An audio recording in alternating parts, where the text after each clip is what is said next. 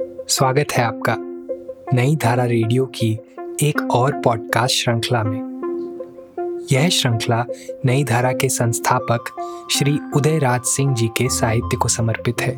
उदयराज जी के इस जन्म शती वर्ष में हम उनकी अमूल्य साहित्यिक धरोहर आप तक लेकर आ रहे हैं इस पॉडकास्ट के माध्यम से। सुनना न भूलें नई धारा रेडियो पर।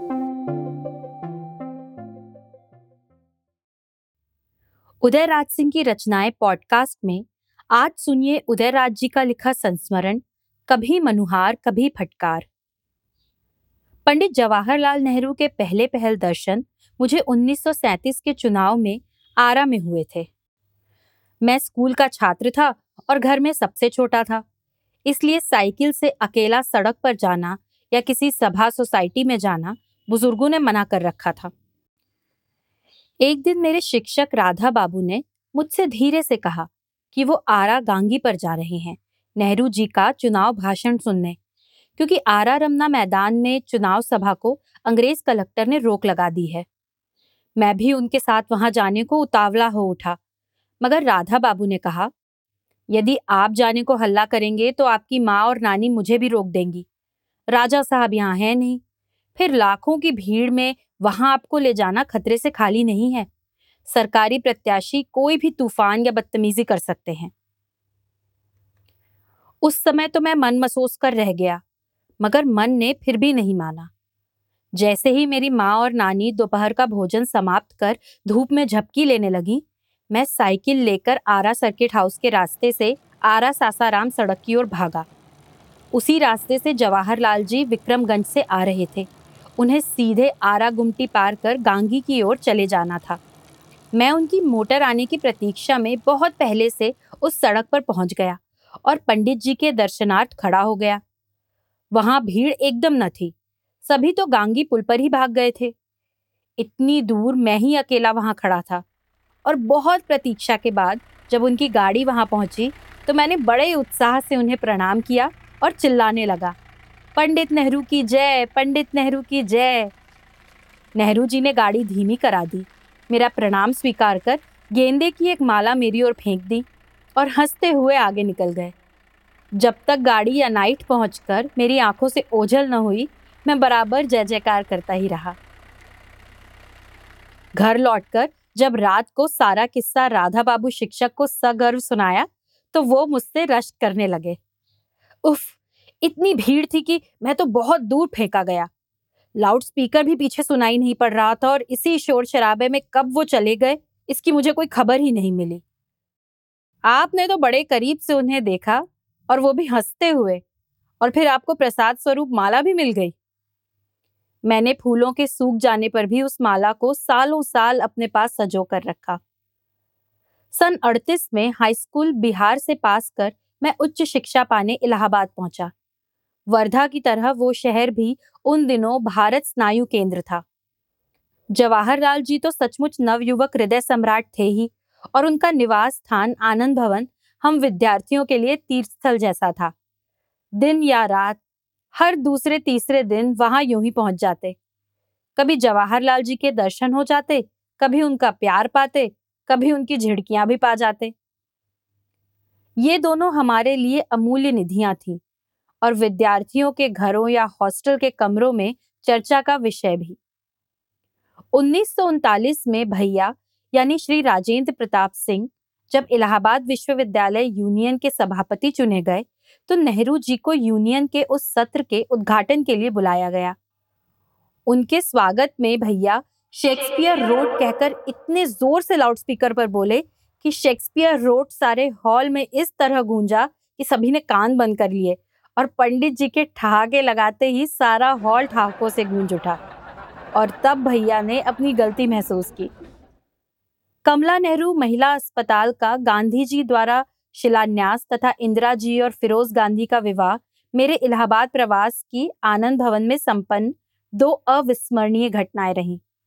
उस समय मैंने नेहरू जी को बड़े समीप से देखा और यह भी जाना कि शुष्क राजनीति में व्यस्त तथा जेलों के सीकचों के अंदर वर्षों बंद रहने के बावजूद उनकी छाती में पत्नी वियोग का अपार दुख तथा अपनी इकलौती बेटी के लिए अक्षय प्रेम की लौ सदा प्रदीप्त रही है। बाहर से वो कभी कभी जितने ही उदासीन दिखते, एक शांत विरागी की शून्य आँखों से कुछ खोजते हुए, वो अंदर से उतने ही रस लवलीन रहे, करुणा तथा प्रेम के स्रोत जैसे। 1947 में भारत आज़ाद हुआ। देश में एक नई रोशनी, एक नया उत्साह आया। मैंने भी इलाहाबाद से अपनी शिक्षा समाप्त कर पटना में अशोक प्रेस नाम से एक प्रेस तथा प्रकाशन संस्था की नींव रखी। 1947 में मुझे पेलम तमिलनाडु में छह महीने रहना पड़ा, भैया का कारखाना चलाने के सिलसिले में, और वही मेरा केरल के युवक वी आर सुब्रमण्यम से परिचय हुआ, जो अंग्रेज़ी के बड़े अच्छे विद्वान थे तथा पत्रकारिता की ओर उनका विशेष रुझान था। मेरी उनसे मित्रता बढ़ी और हम एक ही कमरे में एक साथ रहने लगे। उसी प्रवास के दौरान मैंने उनसे अपनी प्रकाशन संस्था की बात चलाई और ये भी कहा कि मैं चाहता हूँ कि मेरे प्रकाशन संस्था की पहली पुस्तक पंडित जवाहरलाल नेहरू पर हो। इस योजना में मैंने उनका सहयोग मांगा क्योंकि पत्रकारों तथा दक्षिण के अंग्रेज़ी लेखकों से उनका बड़ा अच्छा संपर्क था। सुब्रमण्यम साहब भी जवान ही थे और वे बड़े जोश खरोश से इस योजना के कार्यान्वयन में कूद पड़े। वे ही इस ग्रंथ के संपादक बने और उन्होंने देश तथा विदेश के शीर्षस्थ नेताओं तथा विद्वानों से चिट्ठी पत्री शुरू कर दी। 1947 तक प्रधानमंत्री बनने के बाद नेहरू की गणना अंतर्राष्ट्रीय स्तर के महापुरुषों में होने लगी थी और उन पर कलम उठाने के पहले सभी उत्साहित भी होते और कुछ झिझकते भी। इधर मैंने और सुब्रमण्यम साहब ने गाड़ी बड़े ज़ोर से चला दी। मैंने राजेंद्र बाबू से वर्धा में तथा जगजीवन बाबू और बाबू सत्यनारायण सिंह से दिल्ली में मिलकर उनकी रचनाओं के लिए आश्वासन ले लिया। सत्यनारायण बाबू तो इतने जोश में आ गए कि अपने विदेशी मित्रों तथा राजदूतों को रचनाएँ उपलब्ध कराने के लिए पत्र भी भेजने लगे। उधर सुब्रमण्यम साहब, जो ग्रंथ के संपादक थे उन्होंने रॉयटर्स के लंदन के विशेष पदाधिकारी स्टैनली क्लार्क द्वारा भी राजनायकों तथा शीर्षस्थ लेखकों को लेख के लिए आग्रह करना शुरू कर दिया। हमने गाड़ी इतनी तेज़ी से दौड़ा दी और कुछ गलत तरीके से भी कि इसकी खबर नेहरू जी को मिल गई। फिर क्या था? नेहरू जी बिगड़ उठे और उन्होंने झट अपने कार्यालय से संपादक के नाम से एक बड़ा फटकार भरा पत्र भेजा और इस योजना को झट बंद कर देने का आदेश दिया। फिर हम क्या करते? आज उनकी फटकार पाते ही जो बात जहाँ रही, वहीं छोड़ दी। सुब्रमण्यम साहब इस फटकार के बाद भी हतोत्साहित नहीं हुए। नेहरू जी की गलत फहमी को दूर कराने की योजना बनाने लगे। मगर मैंने उन्हें ऐसा करने से रोक दिया, क्योंकि मैं समझ गया कि हमारी पहली गलती ये हुई है कि हमें राजदूतों को ऐसा पत्र नहीं भिजवाना चाहिए था। राजेंद्र बाबू ने हमें वर्धा में ही कहा था।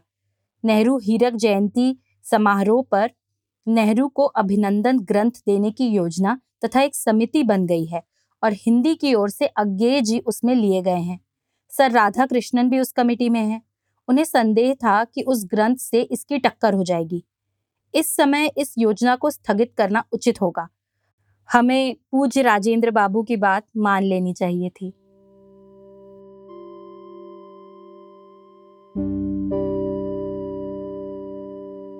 इस पॉडकास्ट को सुनने के लिए आपका धन्यवाद। हम आशा करते हैं कि हमारी ये प्रस्तुति आपको ज़रूर पसंद आई होगी। अन्य पॉडकास्ट्स, वीडियो इंटरव्यूज़ आदि के लिए नई धारा को सभी सोशल मीडिया प्लेटफॉर्म्स पर फॉलो करें। जल्द ही आपसे फिर मुलाकात होगी। धन्यवाद।